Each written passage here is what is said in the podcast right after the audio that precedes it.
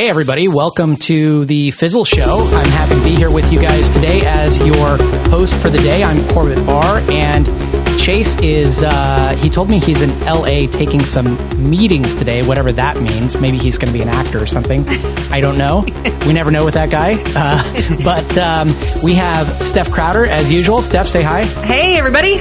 And uh, we have a very special guest I'm going to introduce in just one second. But before we do that, in case you guys are tuning in for the first time, or maybe you've forgotten what this show is all about, this is the Fizzle Show where we try to help you guys who are listening figure out ways to earn a living independently doing something that you care about. And uh, that could mean freelancing, it could mean running your own business, it could mean a whole lot of things. Uh, but the point is that you're working on something that you care about and that you're earning a living independently. We've been doing this for a long time. Fizzle has been around for six years now, which I can hardly believe. And during that time, we've helped 20 uh, something thousand people through our membership at fizzle.co um, along their journey at some point.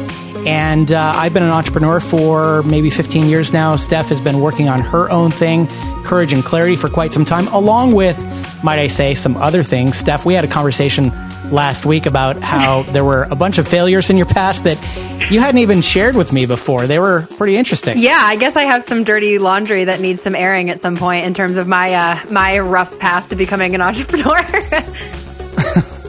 I think we all do, and and uh, that would be a fun episode actually. Like just to dig into people's deep, dirty secrets about businesses they tried to start that they've never told anybody about, and like what happened there. But we should totally that's do for that. another time. We should. So today we have a, an extra special guest as well. Uh, we're joined by Aiden Fishbein. Aiden, you want to say hi? Oh, hello. It's a pleasure. Thanks for being here. And uh, we brought Aiden on today because he has uh, helped us on the Fizzle team recently with content development, and he's going to be around a bit more. So you guys may hear or see Aiden involved in the podcast or on blog posts and things like that. And on today's episode, we're going to talk about something that Aiden has experience with and uh, Steph as well, and and and so do I. So I'm excited about it, and it's something that you guys are probably either thinking about now or will be thinking about at some point soon, and that is hiring. And we're going to talk specifically about hiring just temporary help, virtual assistants, uh, freelancers, contractors, all that sort of stuff. But before we do that, we're going to flip this around and talk about it from the perspective of someone who is looking for work. And Steph, um, you started this conversation before we started recording by talking about how a lot of people don't see this as an opportunity, but that they maybe should. T- talk about what you mean by that. Yeah, so we were sort of brainstorming topics like we do before we start recording. And I was just sort of reflecting to myself about how many, just how many conversations I've had lately. It feels like it's been a hot topic over in my community that I host on Facebook called the Courage and Clarity Community. There's this, um, th- th- there's this thing that happens to a lot of entrepreneurs who are just getting started. And perhaps if you're listening to this, you're in this right now, or you've been there yourself where you have, you know, maybe some kind of day job, you're going into an office office doing the whole corporate America thing, you're side hustling and you're seeing some bit of success. Maybe you're starting to earn some revenue, but it's a far cry from what you need in order to um, support your family and achieve your dreams and ultimately leave your day job. So you're kind of left with this really tricky chicken or egg type conundrum where, of course, you probably think constantly about how much you'd love to jump out of your corporate job and um, spend the time growing your side hustle. And maybe you even feel like you've reached reached a ceiling on how much success you can have as a side hustle. Um, a, a, lot of people in this position who are like, man, I, I really want to get to that next level with my business, but I'm lacking time and maybe I'm even lacking experience, especially if this is your your first attempt at being an entrepreneur. There's such a learning curve. Um, I've had conversations with quite a few people recently and just suggested the idea of finding some supplementary work in the form of being a virtual assistant. So, um, a virtual assistant, for anyone who doesn't know, is kind of exactly what it sounds like. It's, you know, connecting with someone online who hires you typically as a contractor to help them with typically a lot of administrative parts of business, but I think it's really become like a catch-all phrase for uh, a lot of us entrepreneurs. The very first hire that we make is going to be a virtual assistant. I know for me, with my business over at Courage and Clarity, it was my first contractor that I hired was my virtual. Actually, I guess it was my second. My first one was a podcast editor, also a contractor, but my second one was a virtual assistant. So it's one of the first hires that people uh, that people make, and there's this idea that hey if you are you know headed in the direction of running your own business why not see if you can take on some work assisting someone who's a little bit further along than you even if you're not you know trained as a administrative assistant or a virtual assistant? Um, there's this really cool thing that can happen when you maybe hitch your wagon to an entrepreneur who you admire get into the back end of their business and help kind of like with the inner workings you learn a lot and uh, can earn some some money in your pocket so so that you can get where you want to go a little bit faster. So I've made, like I said, I've had this conversation with a few people in my community, and it seems to be one of those things where the general feedback I get is people will say, Oh my gosh, I didn't even think about that as a viable option. So I thought it would be worth talking about here on the show because I bet there are some people out there who are in that position and maybe they haven't thought about uh, doing this as an option. And even if they have thought about it, maybe they're a little bit confused as to how to go about it. So I think um, it can be a real game changer if you're if you really feel like you're you're hitting that ceiling on where you are so far with the business. Yeah, and um, I, I love this because it ties in with something that's been going on at Fizzle over the past couple of months, which is we have uh, started bringing some people on to help us with various pieces of the business. Um, partly because things are going so well for you, Steph, that you have less time for Fizzle and you're off and running with courage and clarity, and uh, also because Chase Reeves is off traveling the world with his family on a new adventure, and uh, also has taken a bit of a step back from Fizzle. So we were in need of some help and we've had a really great track record with hiring people over the past six years who are entrepreneurial themselves and ultimately end up pursuing something on their own. And you may think that's a, a negative from a, a business owner standpoint, from the Fizzle standpoint, but in, in fact, you know, we have, I think, an average tenure of maybe three or four years, something like that.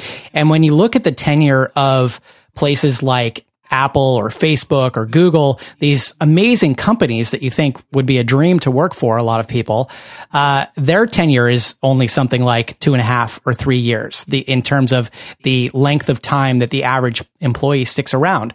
So we're doing at least as well and that's in the context of hiring people who are entrepreneurial. Now, this time around, you know, in the past, we had often brought people on as full-time employees and, um, you know, really, uh, took people under our wing and, and tried to get the most from them and to be their only, um, you know, sort of form of expression or only sort of um, business activities that they were working on for a period of time until something started working and, and they moved on. But we recognized that the people who wanted to work for us probably had side hustles or projects going on and were maybe um, turned off by the idea that they had to become a full-time employee or something like that. So we actually decided to embrace this more fully. And instead of looking for people who could commit to being a full-time employee for a period of time, we opened it up and we said, we understand that you probably have something going on on the side. And so, you know, don't be afraid to apply. We would love to have you on, even if, you know, maybe you're going to be working half time for us or something. So we've um, extended offers to a few different people and in some cases, in Aiden's case, he's actually running an agency. So it's a little bit different, uh, sort of relationship with us. And uh, what that means is we got a ton of great applicants, but it also means that we are recognizing this relationship. I think that you're talking about, Steph, which is people who uh, join a business like ours are, of course, you know, going to hopefully contribute something meaningful and they're going to earn some money and, and so on. But at the same time, hopefully they're going to learn something from working with us and that is going to position them to succeed in their business later. And I think that, you know, in the past, it was more common for people to apprentice in various kinds of um, trades. You know, you think about electricians and plumbers and people like that, and they still do some apprenticing. But you know, back in the day, artists and and people like that also apprenticed. And for some reason now, when we think about becoming an entrepreneur, we think that we have to have all the answers and we have to just dive right in and build a business and pull ourselves up by the bootstraps and so on. But if you listen to people's stories, people who are very successful today, a lot of them actually started out in a position where they were working for an entrepreneur and um, learned a lot from that experience. One person I can think of in particular is Laura Roeder, who um, used to run LKR social media, and she also now is running Edgar, meetedgar.com, which is a social media tool. But at one point, she actually worked for Marie Forleo and I'm sure learned a lot from that experience. And so in people's backstories, sometimes there is this period of apprenticeship. And I think we just want to make this clear to folks that this is an option and that you don't necessarily have to feel like you have to do it all and it's, you know, freedom or the highway. There's this sort of middle ground where maybe you can work part time or maybe you even work full time for a period of time, but the skills that you're going to learn and the relationships that you make working for an entrepreneur, apprenticing under someone who is already in your industry, whatever that might be, could be a bit of a springboard for you. So we're going to talk about hiring today, but we're also talking about how do you find these opportunities and who might you work for? So, um, Aiden, I, this maybe is a good time to kind of loop you in here and talk about you have worked for a lot of clients, and I'm sure that some clients end up being the kind that you can work, you can learn from and, and get something from, and others um, probably end up being the kind that you, you know, just are catching a paycheck from and, and moving on. Do you have any thoughts on the, the kinds of relationships where it can be kind of mutually beneficial and what somebody might look for in that? Yeah, um, it, it is an interesting kind of situation with what we do and, and who we've hired and also who we work for. And, and there's a lot of similarities to kind of what you guys do, you know, with, uh, well, first of all, with, with the client facing stuff, there's, there's so many different relationships that, um, that you can kind of form with, with a client. We opt a lot of the time for retainer based engagements, which is very similar to kind of like small part time employment. Um, so being kind of multi skilled, my agency kind of specializes in uh, non specialties, uh, if you will. So uh, we do a lot of different things, and that makes us very attractive for companies that don't want to hire a designer, a videographer, a copywriter, and a project manager, right? So they, they come to us because we provide all of that kind of in an outsourced fashion. And then that directly trickles down to kind of the people that we look for. Um, and, you know, I didn't even bring this up prior to, to this uh, recording when we were talking, uh, but about half of the people that have ever worked for us sought us out um, in some sort of an apprenticeship or an internship fashion, right? So um, there have been situations where we have, you know, jumped through the hoops to to accredit people at their little art universities.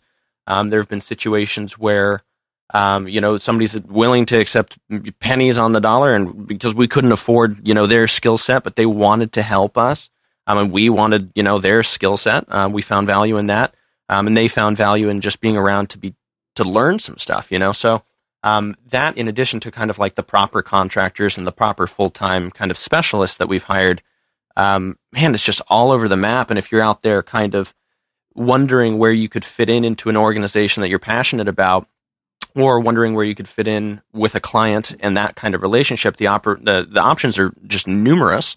And um, I guess one of the big questions, kind of back to what Steph was talking about, is what what do you want your life to look like doing that? Because there's a lot of trading time for money. There's a lot of kind of how far down the road should I look?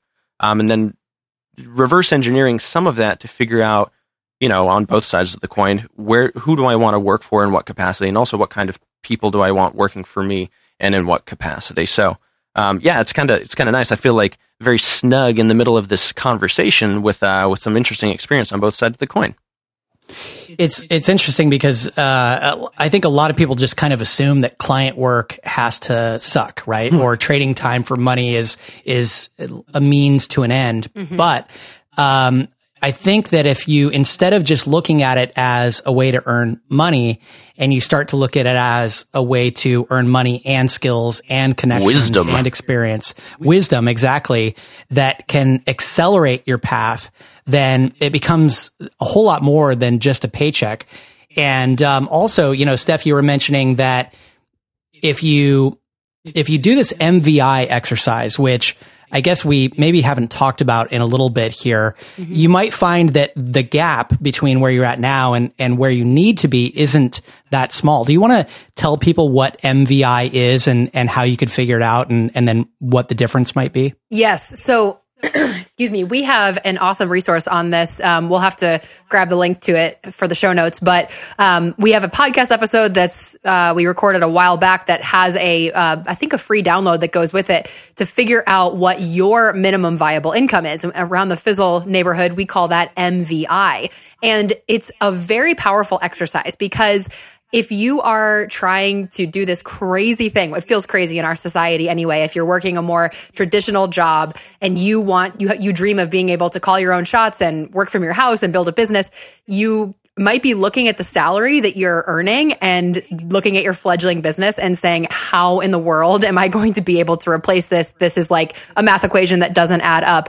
And what we've noticed is uh, across, you know, coaching thousands of entrepreneurs as well as experiencing it ourselves, typically what you need there is a difference between what you need to earn in order to actually support your minimum viable life if you will versus what you think you need. So in a lot of cases this concept of oh i need to make enough money as an entrepreneur to support my family when you don't have a number and you're just kind of like you know referring to that as a concept like what is enough becomes the question. Like what is enough money to support your family? And then it becomes kind of like the boogeyman under the bed because you're just freaked out about it never being enough. So there's this exercise you can go through that helps you actually pin down what is the number that you need to be pulling in. I like to look at it on a monthly basis and that's really what we recommend that would allow you to, you know, keep your the the stomachs of your family full, to keep the lights on in your house, but, you know, are you subscribed to Hulu? Like, are you buying tickets to your favorite football game? Maybe not for a limited time. This is not your,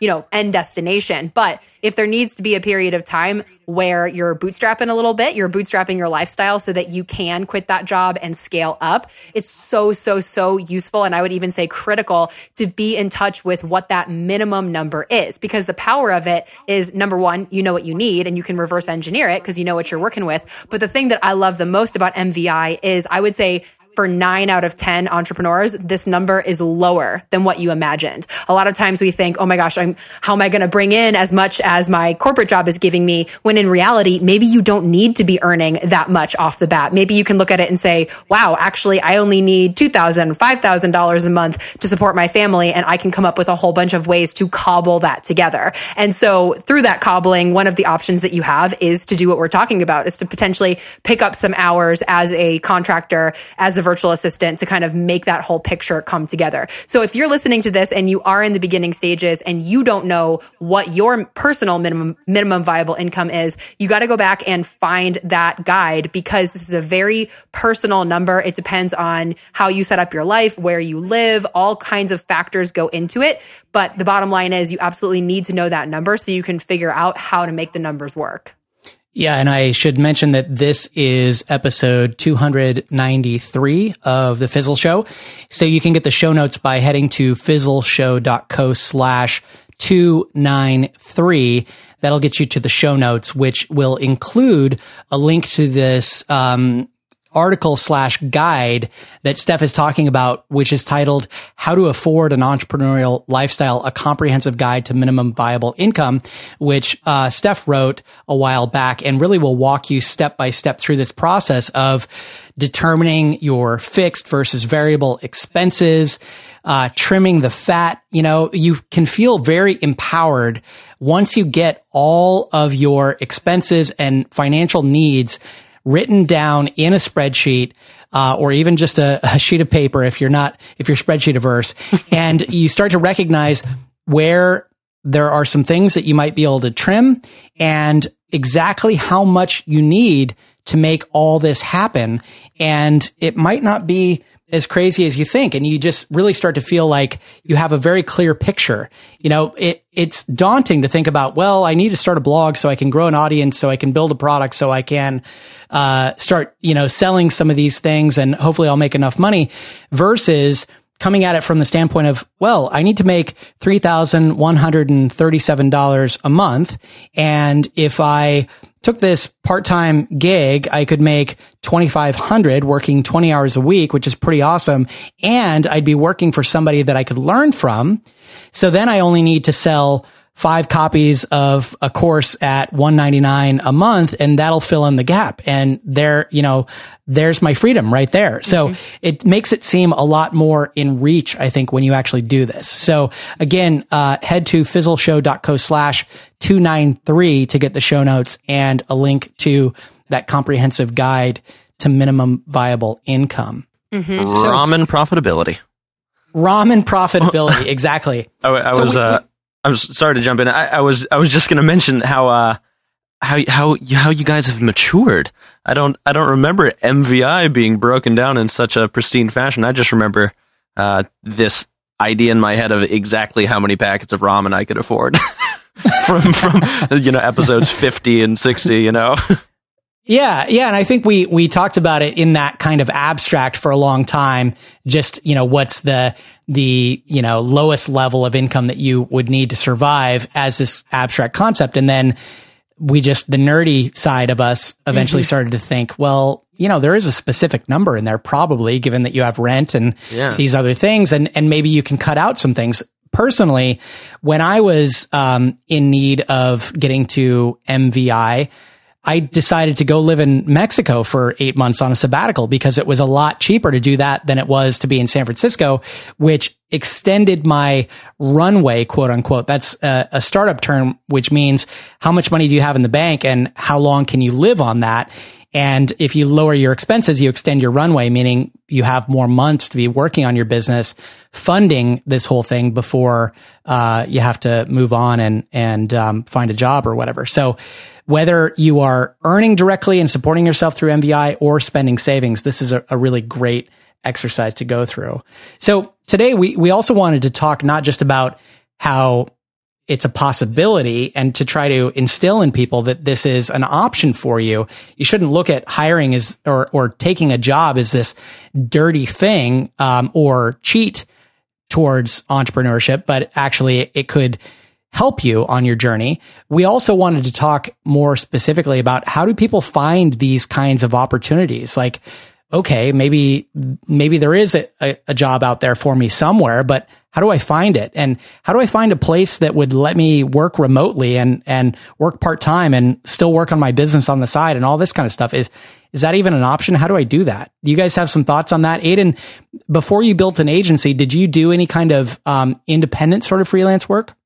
Yeah, and um, you know, I, I wish there was a formula to it, but um, I guess I guess the formula is is kind of thinking thinking a little bit bigger than than or or more uh, optimistically than maybe you would allow yourself. But it really was just following people because I worked for uh for kind of a, a world renowned automotive photographer. Kind of you know got my chops in the in the photography and video space from from that guy.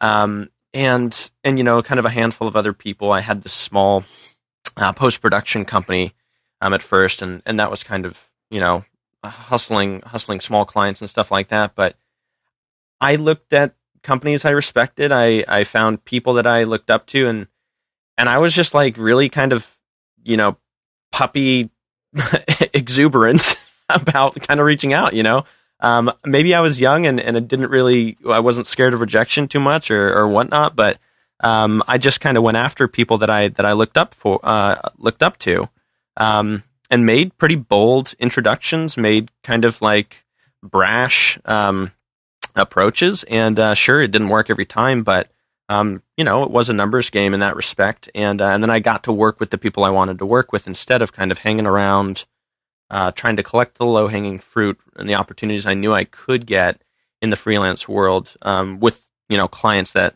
I, I didn't really care about their businesses or or the industries in in particular. So. I, I, think there's something really instructive in that, which is you proactively reached out to people that you thought might be interesting to work for. And I, I feel like so many folks are, are reticent to do that. They they're worried about rejection or or they feel like, well, if there's not a job posting, then you know I, I can't reach out, right? right. I, I can't I can't um, approach somebody about that. It's rude or or whatever. And so much of being an entrepreneur is recognizing that there are opportunities out there for the right person, the right situation. There are so many businesses that would be happy to hire someone, even if they don't have a job posting open, if a case can be made that by working with me, you're going to achieve X, Y, and Z, or I'm going to help you in some way that makes the value just so clear that I couldn't not hire you. Right. And so sometimes you have to make that case. And the same thing is true of finding clients or of just being an entrepreneur, being an entrepreneur in general. You know, you have to, um, sometimes reach out and be bold and uh, look for opportunities where they aren't clearly presented, mm. which actually ends up giving you an edge because you're not there's no competition the stream of mm-hmm. 200 resumes right. or, or, whatever. Mm-hmm. Yeah. I have such a good story about this that I have to tell. So it's perfect for for actually how I found my virtual assistant. This is this is awesome. I love telling this story because it was like just one of those things that worked out so well. So we have a community member at Fizzle named Jen Rao, and she is my virtual assistant. She's also going to be helping out at Fizzle too, and she's wonderful. I've been working with her over at Courage and Clarity for maybe six months or so. And uh, Jen is someone who's also been over in the Courage and Clarity community for quite some time. She's one of those people who I just would always see her names pop up, her name pop up in my group, and she actually. Uh, ultimately became one of my paying students in one of my group masterminds that I run over at Courage and Clarity. And uh, the craziest thing happened. So I was getting to a point in my business where I was wearing all the hats, doing all the things, and totally dropping balls. And I'm sure people out there can relate to this. Like, you reach a certain point where you feel like your head's going to mm. blow off and it's almost like you know you need help but you're so busy like it feels like hiring or delegating would be sort of like trying to change the tires on a car when you're going 100 miles per hour that's the place that i was in and we were in my mastermind programs have uh, uh, like a very small just a private Facebook community associated with them. So it's a private experience. And Jen, as one of my students, uh, saw this exchange that I had with someone where I said, I made some joke about the fact that this was my reality. I was like, oh my gosh, maybe it's time for an assistant. Ha ha. And she messages me. I look at my Facebook messages and she was like, Steph, you're not going to believe this, but I was laying down to go to sleep last night and I was just thinking about um, you know, people that I would love to help, businesses that I would love to be a part of. And your business came up on my list. And then when I went into the Facebook group and saw that you made this joke about needing an assistant, I felt like it was meant to be and I had to reach out. I'm wondering if there's anything I can do to be a part of your team and help you. And it was just like divine intervention for me because, uh, like I said, I was so crazed. I really didn't want to have to post a job posting and take the time to do a bunch of interviews and sort through uh, applications. And I was like, you know what? what? This is amazing. This is one of my students, someone who I know well. I know she listens to the to my podcast. I know she's in my community. She gets what I'm all about. She knows my brand, she knows my people. I want to give this a try. So I got started with her just doing a couple hours a week for me. I started really small. I went to the place that was the biggest mess first, which is my email inbox, and uh, Jen being a very organized person helped me with that. And then as she got that under her belt, we've been slowly adding more responsibilities as the business grows and it has been amazing. So it's been awesome for me as the person doing the hiring because I'm such a fan of hiring within your community because, like I said, that person just has such a good understanding of what it is that you stand for. But then just hats off to Jen for raising her hand, like you were talking about, Aiden. And there was no job posting, there was no official, you know, thing out there where I was asking for help. I had just made a joke about needing someone and she jumped right on it and it's been really mm. wonderful ever since. Yeah. And it, if I can point out just actually a couple things, because there is something of a formula here.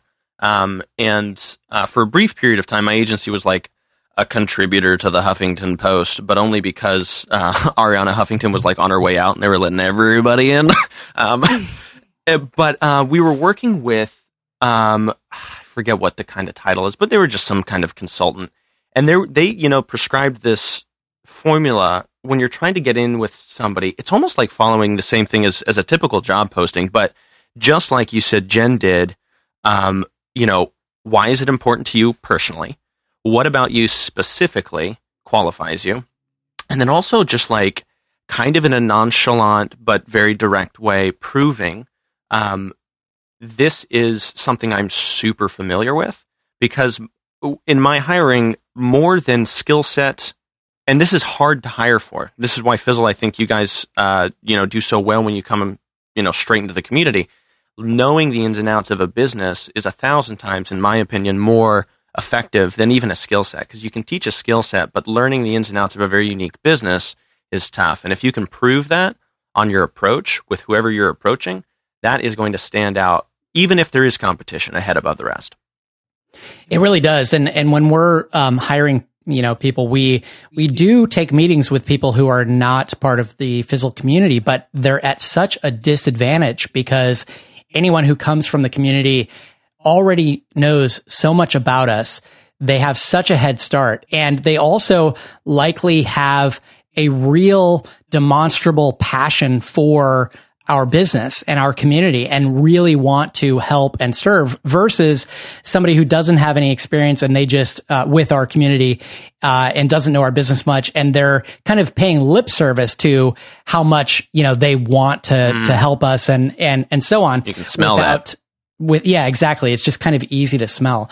So you know the other thing is um, i was thinking that um, if you are trying to reach out to a specific business that you think would be really great to work for, realize a couple of things. First of all, um, nobody wants to go through a hiring process, like Steph just said. Mm-hmm. Like it is a pain, a, a P-I-T-A, right? Mm-hmm. As I said to my wife the other day, and she was like, what does that mean? A pain in the ass. Um, it's a pain in the ass. It, it, takes weeks, right? And really distracts you from everything else that you should be doing in your business. And if you're already at the point, like Steph was, where the wheels are falling off or the, the train is going faster than you can lay down the tracks, then that's the last thing you want to do is distract yourself for three weeks. So you might have that going for you. And also, whatever you're used to in terms of a hiring process, like if you reached out to somebody at, um, you know, Google and said, Hey, I'd really love to work for you guys. I know a lot about Google and your search engine is my favorite. They're going to go, yeah, right. We have this massive process that you have to go through in order to get hired. Right. And there's no way that I can just, you know, check a box and, and suddenly bring you on versus if it's a very small business where you know the person who is the owner, the person in charge, they can make whatever decision they want. And, and that decision could happen in a matter of minutes. So there's always a chance that in, when you're talking about a really small business that they could literally bring you on tomorrow, um, as opposed to having to go through weeks or months of this hiring process. So in terms of um, finding a specific business that you would like to work for, start by making a list. Like start mm-hmm. by making a list of the podcasts that you listen to, the blogs that you follow, um, the people that you admire in your industry. And this doesn't always have to be a-list players or people that are, you know, way far ahead of you. It could be people that are more like peers or peers plus who are a couple of steps ahead, but you know, their business has already started to take off. Make a list of all of those. And then, you know, you can do two things. The first is, um, you can reach out to them directly, just like Aiden said, and, and he had done in the past. Um, and if there, if that doesn't go anywhere, you can also subscribe to the blogs and newsletters of all of these businesses and just try to keep tabs on what they have going on because most of these small companies, if they're going to hire someone, they're going to post that job to their blog or they're going to email it to their newsletter or they're going to mention it on their podcast. You have to stay kind of plugged in and tuned in. And maybe you hear sometimes somebody say something like, you know, I really need a virtual assistant, like Steph said, in her own community, you know, or maybe you see a job posting come up or something. So it's, it's a bit of being proactive and then it's a bit of also just staying really plugged into what's going on with all of those businesses. And if you had like 20 of those on your list, odds are if they are thriving businesses that some opportunity is going to come up there. You guys have other, other ways that somebody could stay plugged in and, and find these opportunities?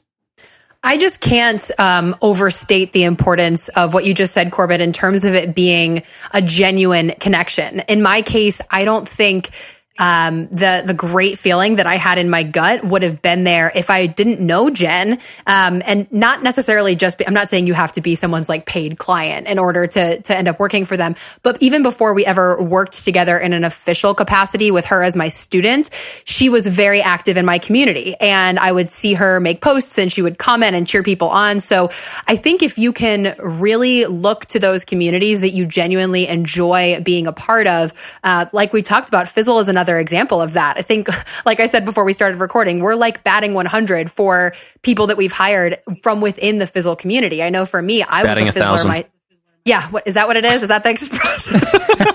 Guys, Sorry. I know football. We're like throw it. I know football, not baseball. Okay, thank you. Hail Marys. there we go. Um, but for me, like I was in the Fizzle community before I ever submitted an application. And that was, you know, I was not in Fizzle because just because I was looking for opportunities. In fact, I really mm. wasn't. So I think it needs to come from a place of like you genuinely enjoy showing up in these spaces because I believe chances are if you enjoy being a community member there, that's going to increase the chances that you're going to have job satisfaction being behind the scenes of the business. So I think really starting with like, where do you like to hang out online? Online? Are there communities and groups and, you know, places that you just really find yourself gravitating to? And then spend the time really being present and giving back to the community and being an engaged member. I just think it goes a really long way. Yeah. Yeah. And yeah, the only, uh, the only other thing I, I wanted to add, um, this this what what did you call it Corbett a peers plus kind of situation yeah, I guess yeah I, well I kind of like it man um and I think it's really important you know stepping back just a little bit and thinking about okay you know, maybe, you know, begin with the end in mind kind of thing, but thinking a little bit further through, you know, not to not to look at this as kind of like a, a stepping stone on a larger path, to give it to give it due respect, but to think about um yeah, if I am trying to learn and then grow, and you guys say it a lot, it's it's a lot easier to do that with somebody that's just a couple steps ahead of you than it is from somebody who's already the master of the topic and the area. Um, I, I, do believe that. I think it's uh, you know their lessons are closer, they're more visceral, they're more recent, um, and they can pass those on to you quicker. Um, and then also your skill set probably helps them out more because you might actually be able to to offset some of their um, handicaps because you are not that far behind them. So um, if they are kind of filling in a gap between you and your entrepreneurial kind of passion, the rest of the runway, if you will, um, I think this Peers Plus thing is something to consider. Yeah. Yeah, I love it. Uh, okay, let's switch gears here in just a second and talk about how you actually hire people like this because this is, I can't stress enough, this is a mutually beneficial relationship, both for the person who is taking the job and for the business who is bringing this kind of person on because uh, you can get so much better work out of someone who genuinely loves your business and loves your mission and has been a part of it some way. So let's talk about that in just a second. But before we do, we have uh, a word from our sponsors. And today we actually have a new sponsor on the Fizzle show.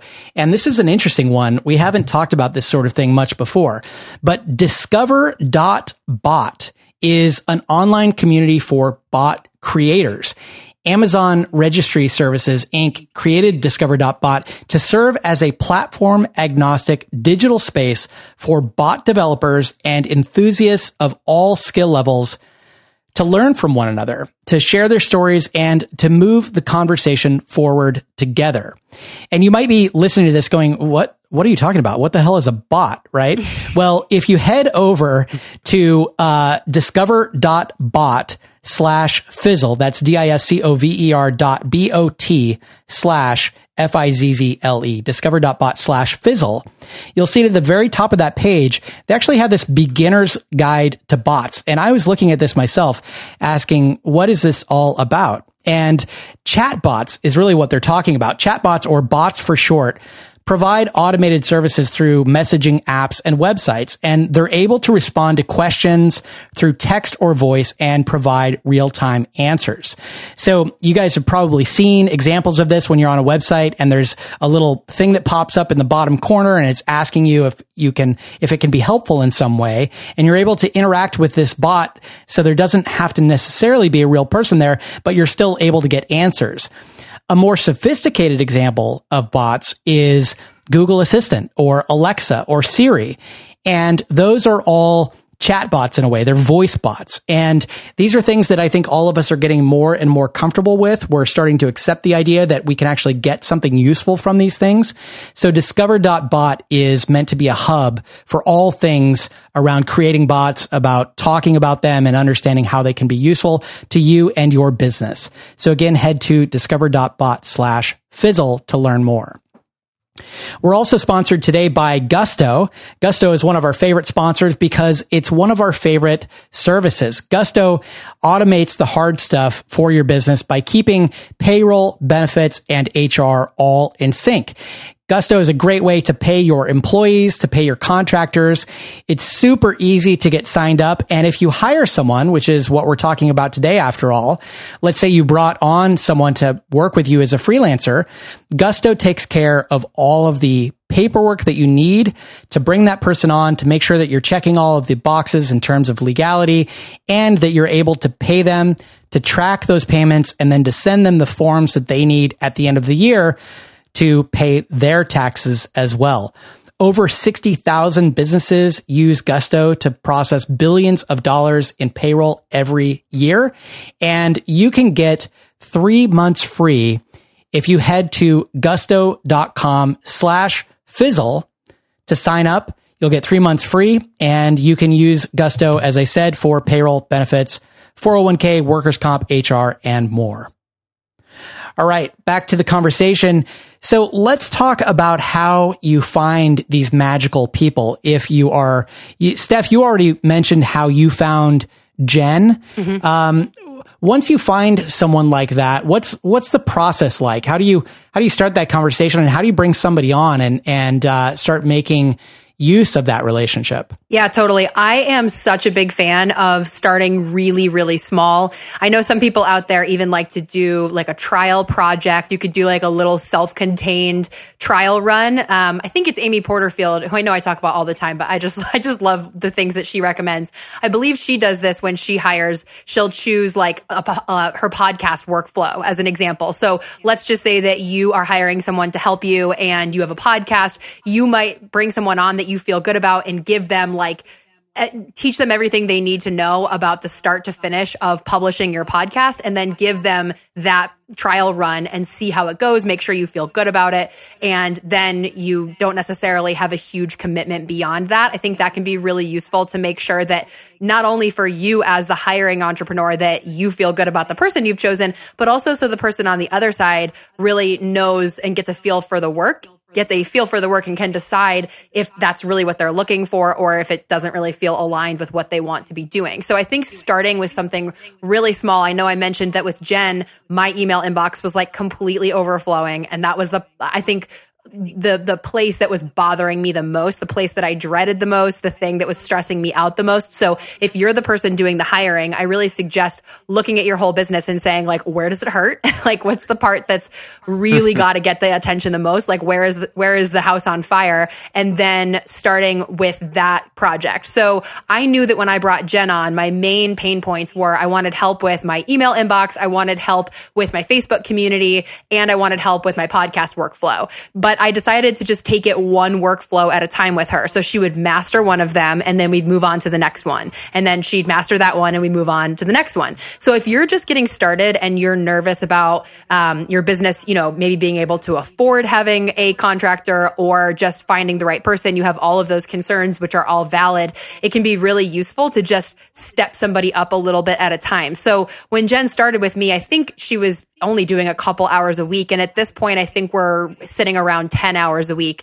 Um, and that has been really comfortable for both of us. So I just love this approach as a really doable kind of like sidestepping into it. You, I know for me, before I did this, I thought like when I make my first hire in my business, it's going to have to be somebody who wants like 30 hours a week. And that's really intimidating. And there's, there's really no reason to, to put that kind of pressure on yourself. So start small, start with one project, pick the thing that is really outside of your zone of genius, I think um, is a really great place to get started. And I just want to um, stress to people how powerful this can be to bring someone on to help you in your business because it's, you know, you might look at it and say, well, it's only, you know, a couple of hours a week. How is that possibly going to make any sort of dent?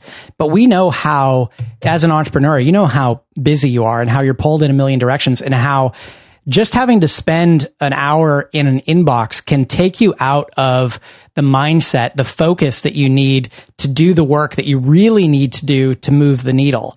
And what a cool idea that you can bring someone on for as little as a, a few hours a week where I think a lot of people get stuck in that mindset that, oh, I'm going to bring somebody on. So they got to work at least half time or, or full time or something like that. It can just be you know, so much better um, to start small with people.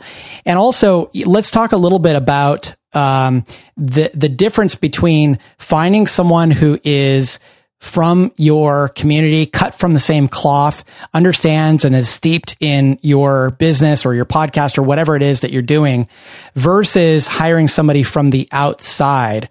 I have experience doing both.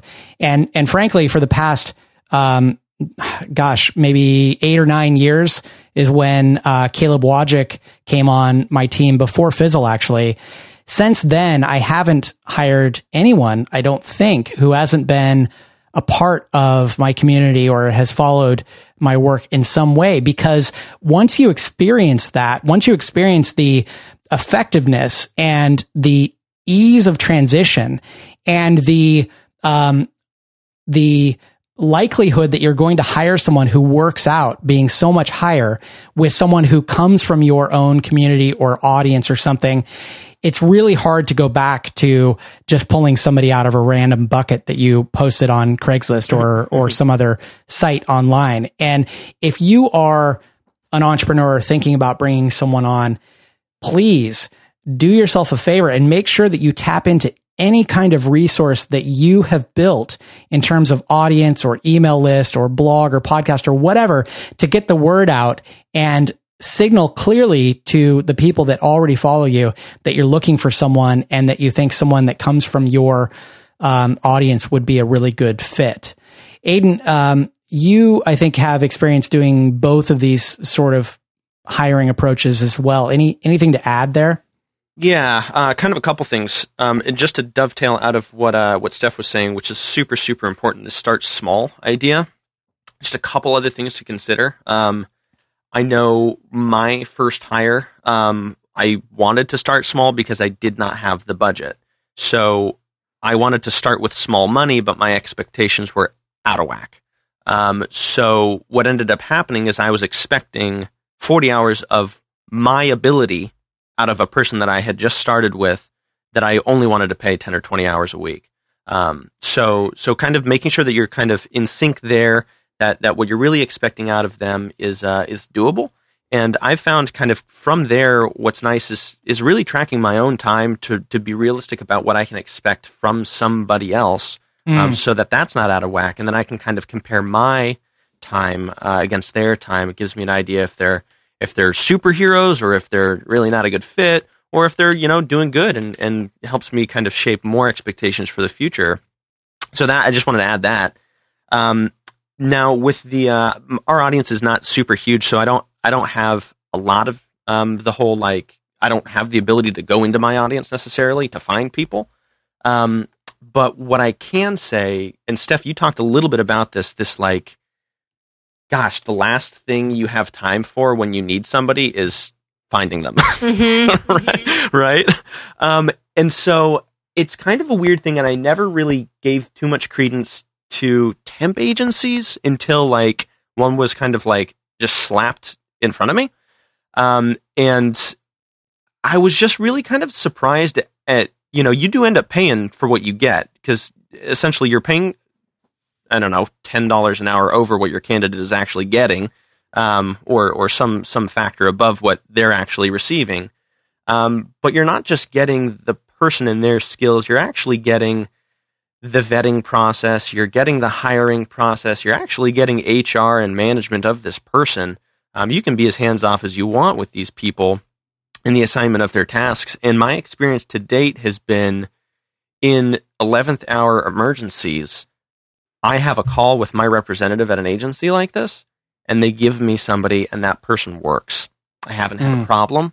Um, now, again, you're paying for what you get, um, and the downside can be if you don't have a big budget, then you what what you're getting is going to be even lower than that, and sometimes that person is not able to stick around um, because they're not actually making their ends meet. So um, there is, you know, there's always a compromise. But I've I've had kind of a lot of like, gosh, I need a designer like now, and getting someone that worked, you know, that was fast and, and a quick learner and totally skillful and all that. You know, something else that that uh, just came to mind, kind of thinking about this obviously we're going to recommend that you build your own audience because not only can an audience lead to customers, um, but it also leads to tons of opportunities, you know, speaking opportunities and and um, partnership opportunities. And then if you need to hire somebody, you can find better candidates. So there are all these great reasons to build an audience through um, through content. But if you're sitting here thinking, I need help today or tomorrow and I don't have a big audience to reach out to, how do I find someone then?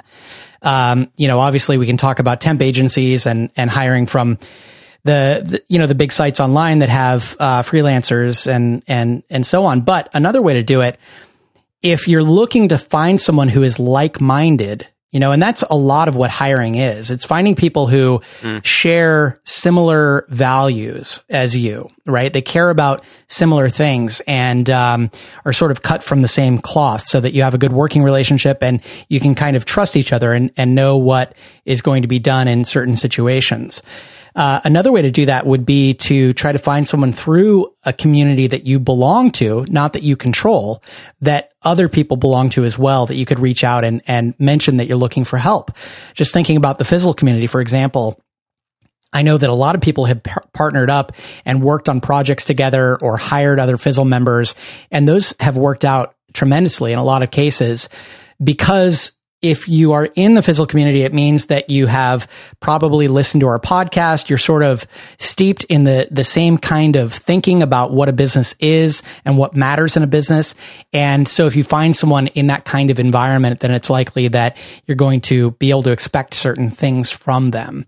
So that's just one example, but you could also look inside of Facebook groups or, or anything else that you belong to where maybe you have interacted with some people and you've gotten the sense that they are, um, reliable, smart. They seem to get things done, and maybe they're looking for some kind of work, and uh, they might be a good fit for you.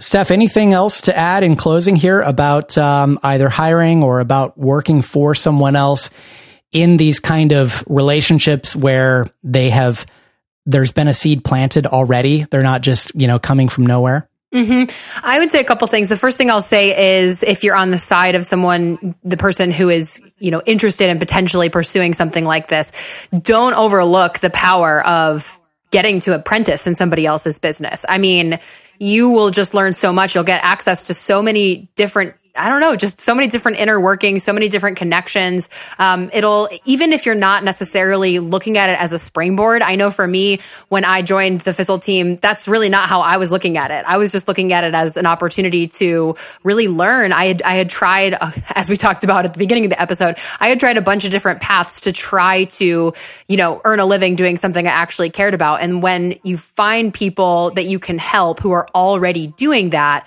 whether you see yourself like you know, moving on from them eventually, or you don't see that and you just are super psyched about the ability to help build something, which is really more how I came in the door of Fizzle.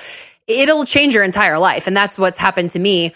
Um, and then on the flip side of that, if you're the person who is doing the hiring, one of the things that I'll just share one quick thing that I'm focused on um, for 2019, because what you'll find is that after you you do make that hire and they do kind of like put out the fires in your business, which feels really great, then it's time to start being a little bit more strategic about how you use the people that you've hired. And the thing that's really helping me is to identify what is my zone of genius and what is not. And I've heard this said before that in a business, you, and as the CEO of a business, you kind of get the opportunity to do one, maybe two things really well. And I'm someone who's tried to do like all 12 things and I feel sometimes like you're, you know, doing 12 things in a mediocre way, which is the worst feeling. Mm. So for me, I have figured out that in 2019, where I like the, the, the part of my business that really, really needs me, and I'm trying to challenge like you know, all those times and you're like, no, but I have to be the person who's doing the email. Like, no, you don't. What are the things that you like are absolutely so essential you and your business? And for me, that's two things. It's creation and it's connection. Those are the two things that are my superpower in my business is, and you know, anytime I'm, I'm in creation mode, whether it's my course content, my free content, and then connecting with people in my community, having conversation, uh, making people feel seen and, and cheered on. Those are the only two things that I want to be doing. And then that puts my VA in the implementation seat, which is like so not my jam. I am not somebody who loves seeing things through. Like I'm a visionary. it's just how my brain works. And I think the more you, maybe that's how you feel if you're listening to this, or maybe it's something different. But I think getting in touch with what you do super well and then having the self awareness to say, like, you know what? I'm not going to be the person who Im- implements this. Like, that's just not going to happen. Um, I'm going to slow down the business if I try to hang on to everything. So, what are the one to two things that I really want to be doing? And then how do I put somebody else in a seat to, to do the rest? Love it. Love it. Thanks, Steph. Uh, and Aiden, uh, this I hope wasn't too painful for you today. This was your first time on the show. I'm a, I'm in excruciation as we speak. no, uh, no, it's been a treat, man. Um, and I think this is it's such an important topic because you know so many people are on both sides of this conversation. I mean, this is kind of a cool two pronged approach here. So many people are like sixty percent into entrepreneurship and won't be able to survive unless they find that 40%. But they don't want to do it hastily, right? And potentially kill their business doing it. So, you know, maybe this, you know, VA or looking to an influencer to, to help out. That's the answer there. That's a great option. Um, and then also, um, making hiring mistakes can also kill your business. Um, so, so getting good resources and, and you know some tests and how to start with small projects and set realistic expectations, know where to find these people, and you know I think we covered some really cool stuff for for like I would say we, we saved two lives with one stone, if that's an expression I can coin. Mm. Um, yeah, I think I've heard that one yeah, before. Yeah. it's, old, it's old. It's a little older than most people are familiar with. But uh, yeah, no, it was a it was a pleasure to join you guys, and I think uh, yeah, I've benefited. So there. Good, good. Well, thanks for being on, and I should mention to people as well. They may astute listeners may have uh, recognized your name because this, in a way, isn't your first time on the show.